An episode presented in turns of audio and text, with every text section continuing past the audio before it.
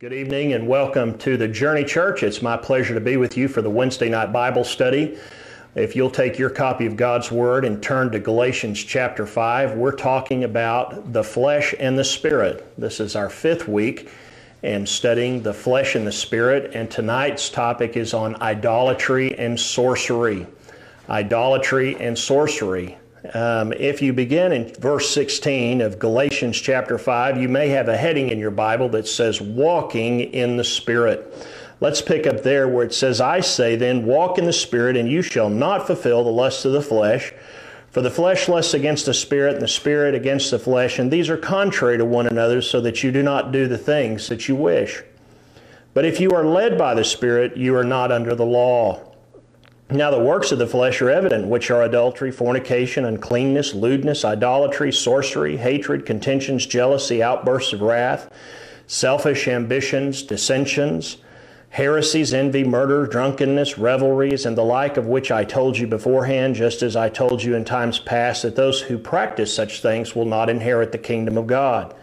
But the fruit of the Spirit is love, joy, peace, long suffering, kindness, goodness, faithfulness, gentleness, self control. Against such there is no law. And those who are Christ's have crucified the flesh with the passions and its desires. If we live in the Spirit, we will also walk in the Spirit. Let us not become conceited, provoking one another and envying one another. So, in this text, we have for some time now been focusing right there specifically on verse 19, where we have talked about adultery and fornication, uncleanness, and lewdness. Tonight we take up the subject of idolatry and sorcery. And so, as we continue this study, specifically, you see what are the works of the flesh. Now, I didn't describe these myself or write these down. This is inspired text. This is what the Holy Spirit uh, worked through Paul, the writer, to put into Holy Scripture. So these things that are of the flesh are the things that will grieve the Holy Spirit for sure. And so these are things not to do uh, without exception or really any explanation. It just says don't do these things, don't walk in the flesh. And you know, I think you would agree with me, it's easier said than done. Uh, not all of these are things that probably most people have have uh, ever done in their life. There are probably things in here they have never done. But I would think that all of us in this world, since we have a fallen nature, um, hey, we've we've done some of them, and so it is a practical and relative um, exhortation to not walk in the flesh, and I'm thankful that the scripture tells us what walking in the flesh looks like. It's not obscure, it means what it says, and it says what it means. And so, we come to sin, which modern man may think uh, does not affect him.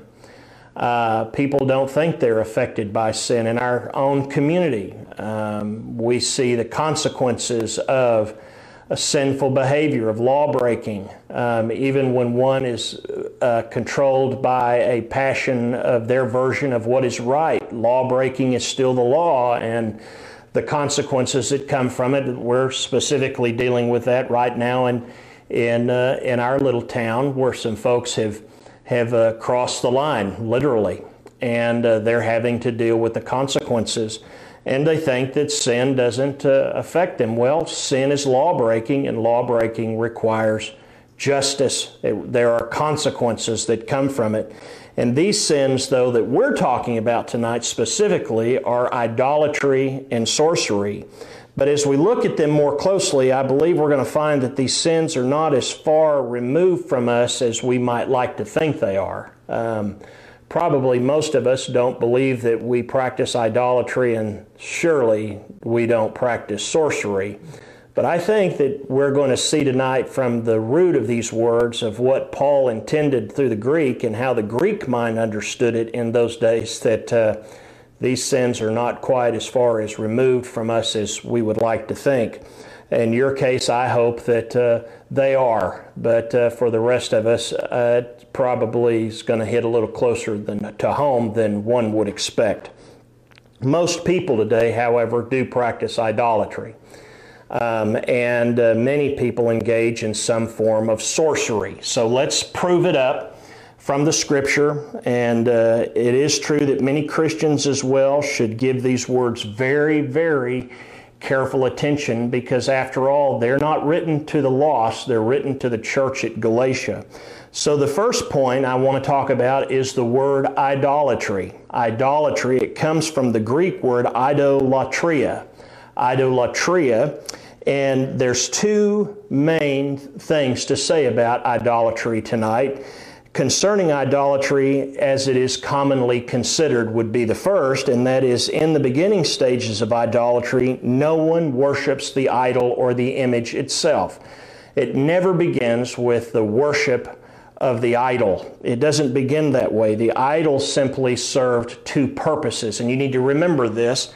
It served two purposes. One, to localize the God it represents. That's one purpose of the idol to localize the God the idol represents, and number two, to visualize the God it represents.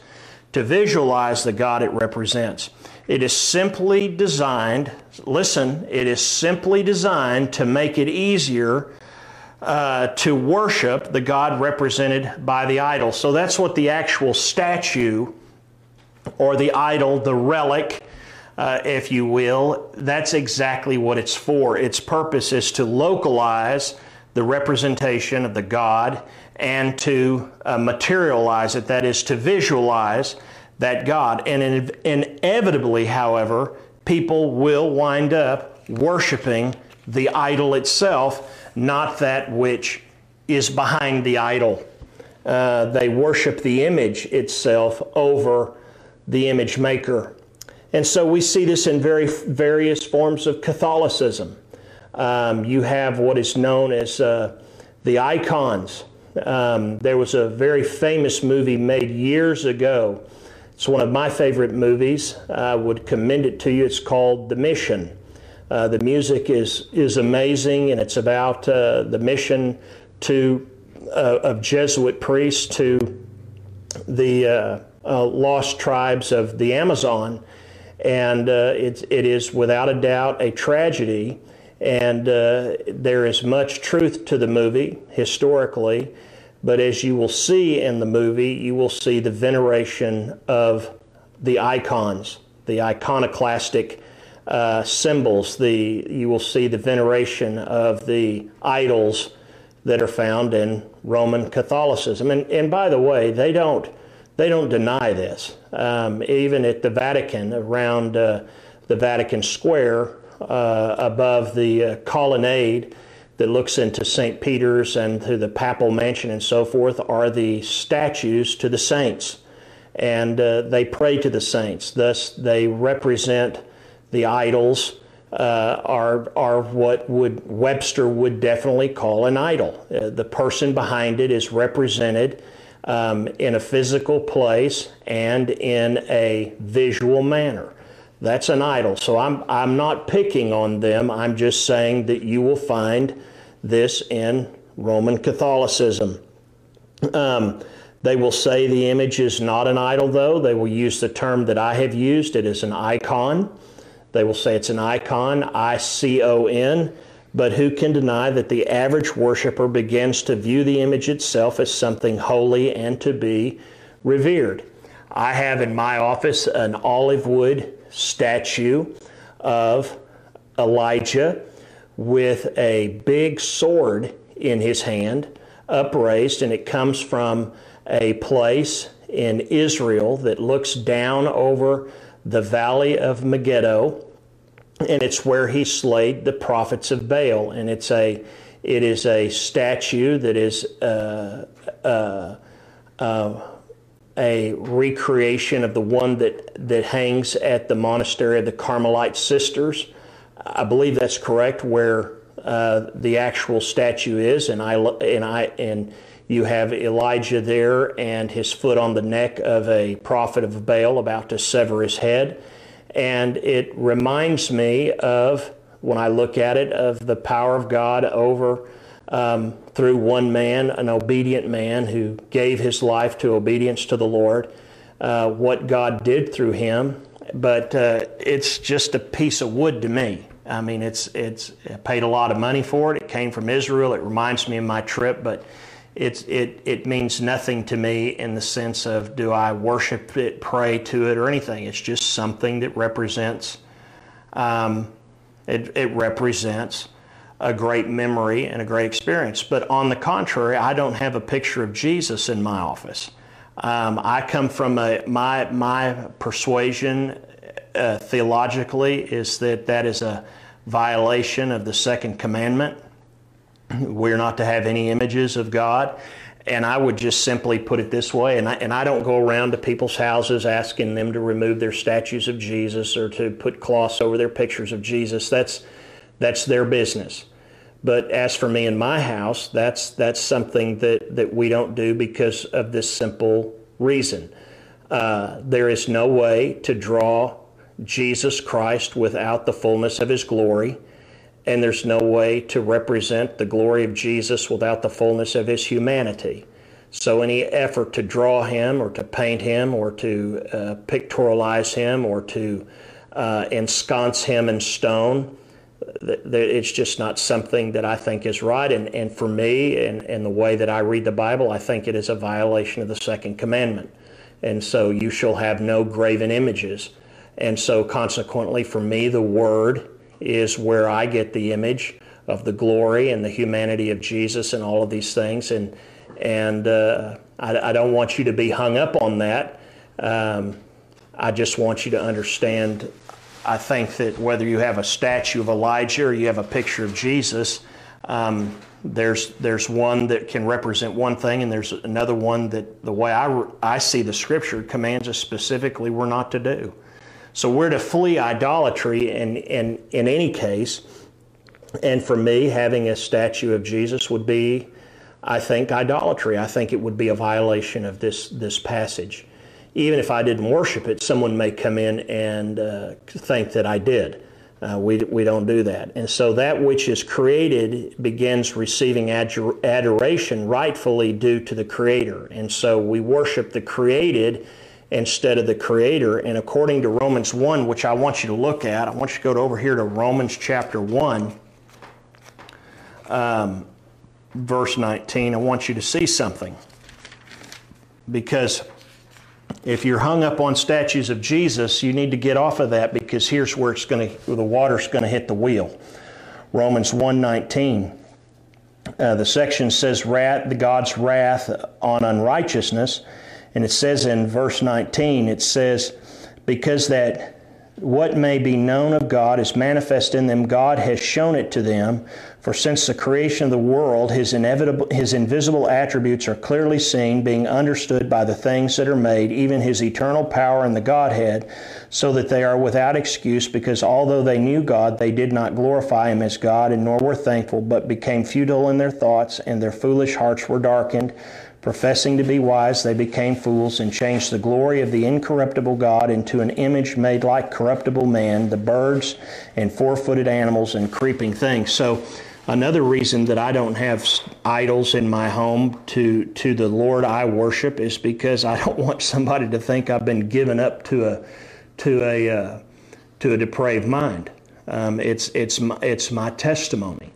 And so, um, worshiping the created thing over the creator is, is in and of itself idolatry. Well, considering idolatry as that which displaces God, let's look at that. That's the second major thing. We want to consider idolatry as it displaces God. Idolatry is not just the adoration of an image or the worship of an image. I want you to understand this.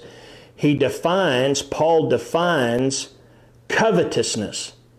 Write down covetousness. Paul defines covetousness as idolatry. Where does he do it? He does it in Ephesians chapter 5 verse 5 where he says, "For this you know that no fornicator, unclean person, nor covetous man who is an idolater has any inheritance in the kingdom of God." So I don't have these statues in my home because I don't want people to think I'm an idolater or have no inheritance of God. It'd be kind of funny going into the preacher's house and you'd be able to sit there and say, man, this man doesn't have any, have any uh, inheritance in the kingdom of God. He's an idol worshiper. Okay? So here's Colossians chapter 3, verse 5. Paul again continuing the theme. He says, Therefore put to death your members which are on earth fornication, uncleanness, passions, evil desires, and covetousness, which is idolatry. So I want you to write this down. Covetousness is idolatry. Covetousness is idolatry. Ephesians 5 5, Colossians 3 5. And he says, Put it away. And he and so any strong desire, however, now listen to me, listen, please, listen to me. Any strong desire for material things that replace our desire for God is a form of idolatry. Anything that replaces our desire for God is a form of idolatry. Now, I'm not going to get personal and specify what happens at 12 o'clock on Sundays in the fall. Now, that would just be too personal if I if I mentioned that. And so I'm, I'm not going to mention football on Sunday afternoon. Um, anything that displaces that displaces God for something that is created is a form of idolatry. And it, I know some of you are coughing and choking on your tongue. You're going, Do you really believe that? Yeah, I, I kind of do. It seems to be what the, the scripture says. I, got to get out of church so I can go do something else. Well, what, what are you getting out of? And, and again, listen, we're friends. You know, we're, we're, we're co laborers in this, and we're on a journey of learning what the Bible teaches. And the reality of it is, is covetousness is any strong desire that replaces the desire for God. And covetousness, the Bible has said, is idolatry. That's it, period. Our hearts are such that they are drawn to whatever is our treasure that's what Jesus Christ said in the Sermon on the Mountain in Matthew 6 21. Where your heart is, there also is your treasure. Or where your treasure is, there also is your heart. If our treasure is earthly things, our heart, our devotion is drawn away from God because we've got to tend to those things. We cannot serve material things and God at the same time. The Bible says in Matthew 6 24, Jesus Christ specifically says, Man cannot serve both God and mammon you have to choose which one you're going to serve. You, you just, you can't. And uh, thus we can be idolaters when we make things other than God Himself the priority of our life. So let me show you how the water hits the wheel or the wheel hits the road. It's just like this our job, our house, our family, our hobby, uh, you name it. Put our in front of it, and you'll find out what can what can become an idol for you because you covet it more than God. You replace God with that which you covet so dearly. So when we find an, admon- an admonition like this, this is this is really a hard passage. I mean, it really, really is a hard passage. Um, it, it's an interesting thing, though, that in John, 1 John chapter 5 verse 21, right before the very ending of the book, John who who who loved Jesus more than any of the of the disciples we we read in the scripture, John says, "Little children, little children, keep yourselves from idols." Keep yourselves from idols. 1 John 5:21 keep yourselves from idols. And he doesn't say, hey, listen, you, you knotheads. He appeals to them as little children. Little children, keep yourselves from idols. I don't think there can be any question as to what the meaning of this text is all about. We are to flee idolatry, and covetousness is idolatry that is. And you just figure out whatever you love more than God, and there, my friend, is your idol. And all you need to do, here's all you got to do flee from it. Run from it, run to Him. And you will have demonstrated what repentance is it's turning from one direction and turning to another. The next one in here, he says idolatry and sorcery. This word sorcery, number two, the word sorcery is pharmakeia. Pharmakeia, that's number two. Pharmakeia. I want to spell it for you because I want you to see what it looks like. P H A R M A K E I A. Now, you see that word, you see pharma. pharma. I think of the word pharmacy. Well, this is the word pharmakeia. This word means witchcraft, sorcery, and magic. Witchcraft, sorcery, and magic. And so I have a couple of points under here. There's information related to this word. Pharmakeia is found to be used in three ways in the New Testament. Excuse me, it's found to be used three ways in the common Greek. One is medically to the use of drugs with, with uh, no bad meaning at all. Uh, the use of drugs with no bad meaning at all, using prescription drugs as, as given to you by your doctor legitimately and legally. Um, pharmakeia also refers to the misuse of drugs so as to poison and not cure. So as to poison and not cure. And then, third, pharmakeia, as it is used here, is the practice of sorcery in witchcraft, which often used drugs to cast spells and alter behavior and the others, uh, uh and alter, excuse me, and alter behaviors of, of other people. That's how it's used here. The practice of witchcraft and sorcery is strongly condemned in the Bible. I, I don't want you to miss this. In the Old Testament, Exodus 22 18, it absolutely forbids it, uh, witchcraft. And in the New Testament, in, Re- in Revelation 21, verse 8, it absolutely forbids it um, there is no question that it is speaking to the practice of witchcraft, of casting spells in order to change the behavior of others. Exodus 22:18 in the Old Testament and Revelation 21:8 in the New Testament. It is extremely, I cannot emphasize enough, absolutely forbidden. It is not to be named amongst the believers. Look over here with me in Acts chapter 19. Acts 19. In Acts 19, beginning in verse 18, the Bible says, And many who had believed came confessing and telling their deeds. Also, many of those who practiced magic brought their books together and burned them in the sight of all, and they counted up the value of them, and it was totaled 50,000 pieces of silver. So the word of God grew mightily and prevailed.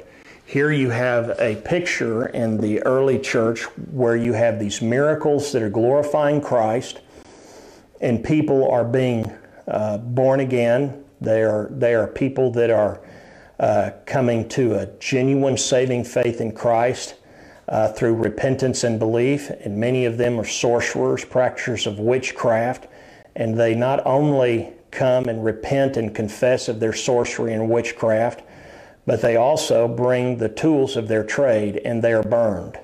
And so this is a this is something that is very evident that is antithetical, that is completely against what it means to be a Christian.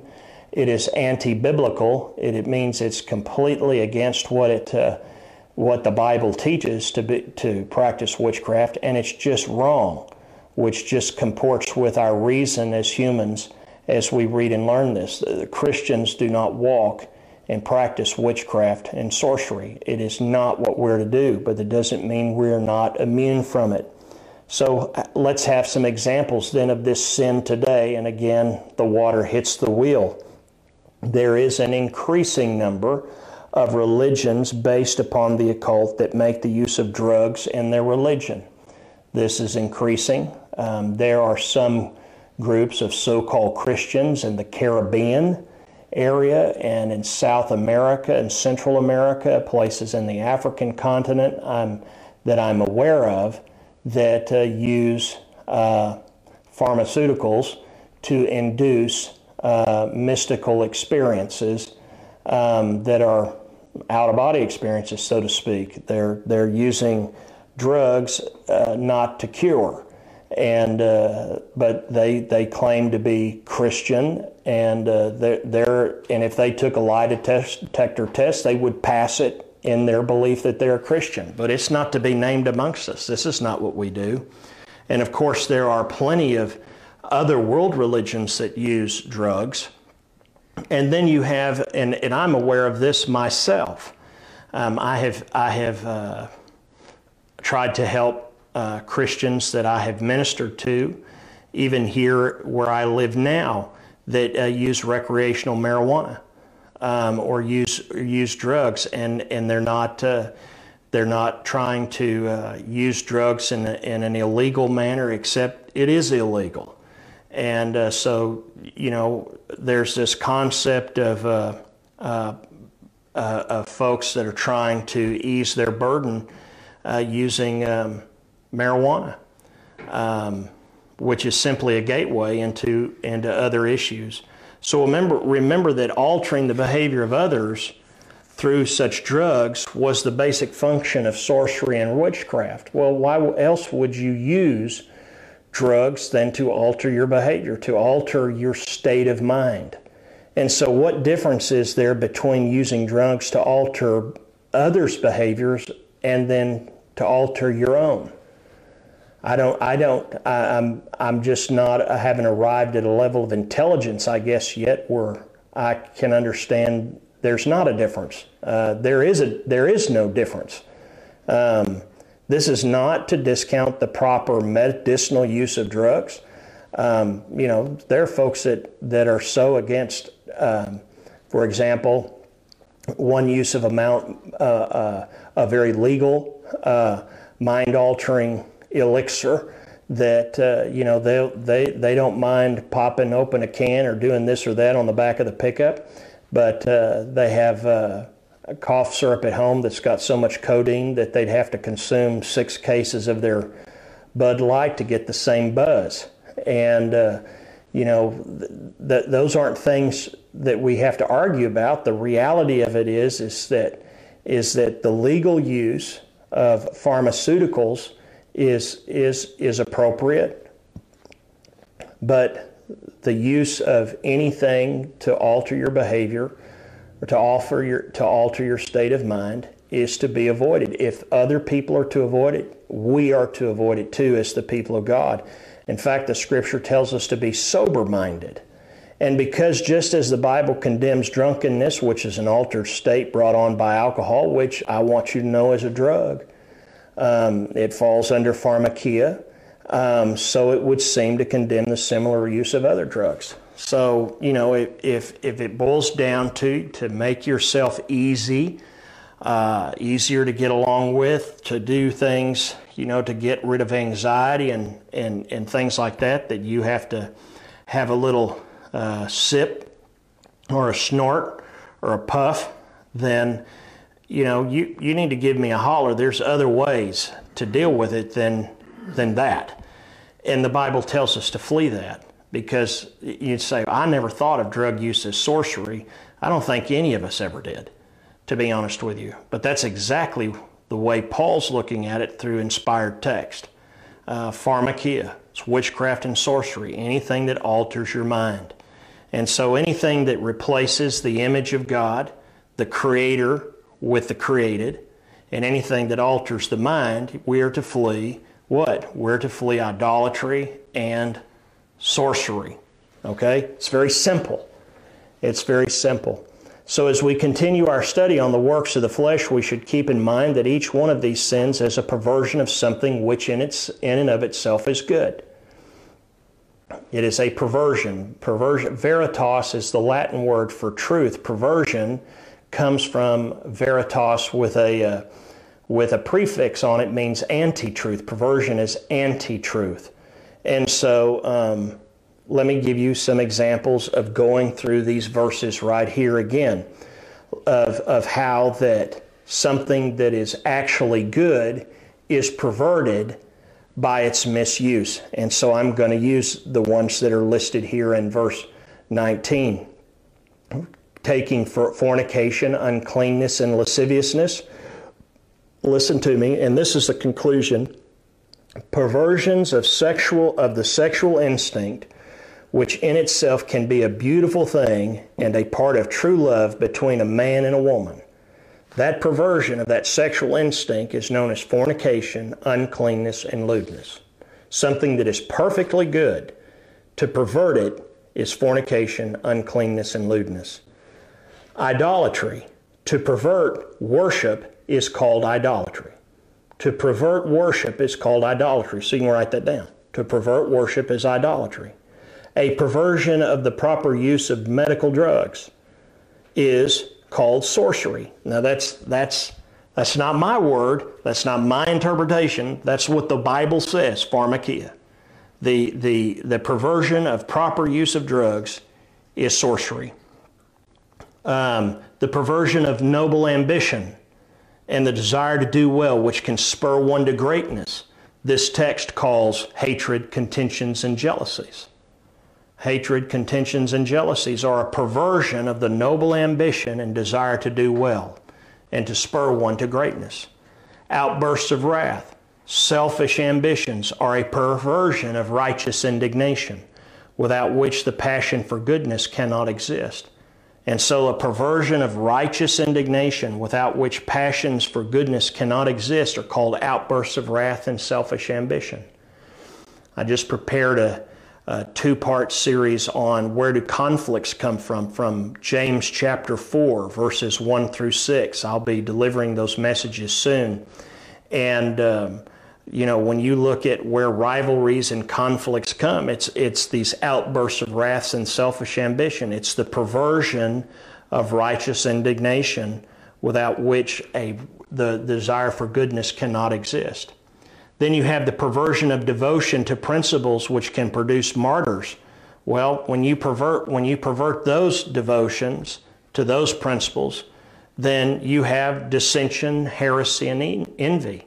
I've often said that there are some religions in this world that will kill for their religion. We as Christians are the only ones that will die for it. We will die for it. But uh, that, that is a devotion to our principle. We will not deny, those of us that are the elect of God, we will not deny Christ. It cannot be done. It cannot be named upon our lips to deny Jesus as our Lord and Savior, the King of kings and the Lord of lords. It cannot be said amongst us. And so if it comes to, to, uh, to uh, uh, revoke or perish, well, I can tell you what's going to happen with me and my house. We're going to perish. And, and you don't need to pray for us because don't deny us our reward. Because uh, we, we've been worshiping Jesus a long time. I can tell you we're ready to see him. And, uh, but whenever you, whenever you pervert a devotion to a principle, you have dissensions, heresy, and envy. And you can see this in denominationalism today uh, very clearly in Christianity. Um, and, and particularly a particular uh, strand of Protestantism that has has literally self destructed over the last 40 years um, in, uh, in very soulish behavior. Then you have drunkenness and revelries, which is simply the perversion of the happy joy of social fellowship. Um, that's what the text talks about. I'm going to be talking about all of these. And indeed, the following is true. Um, a commentator says the awfulness of the power of sin lies precisely lies precisely in its ability to take the raw material of potential goodness and turn it into the material of evil. Let me say that again. The awfulness of the power of sin lies precisely in its ability to take the raw material of potential goodness and turn it into the material of evil. In other words, sin destroys a person's potential for good. Okay?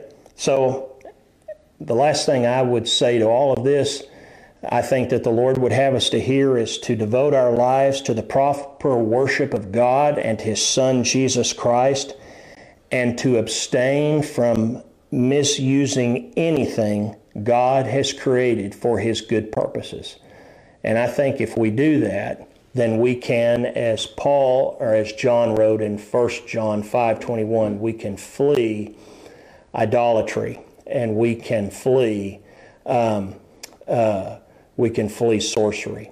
Well, I'm grateful that you joined us tonight. Father, we ask you to bless this word. This is a difficult passage, and I pray that it would be received with joy and that we would esteem it highly, both from the one that has given it and, the, and from whence it has come from.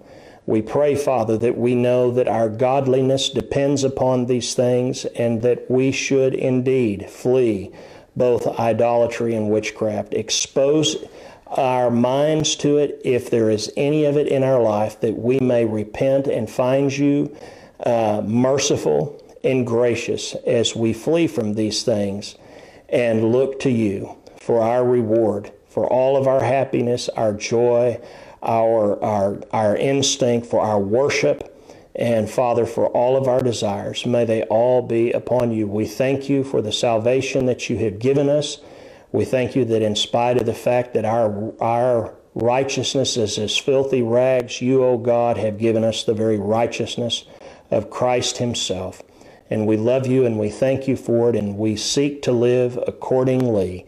In the powerful name of Jesus, and everyone said, Amen. God bless you. I hope you have a wonderful week, and I'll see you soon.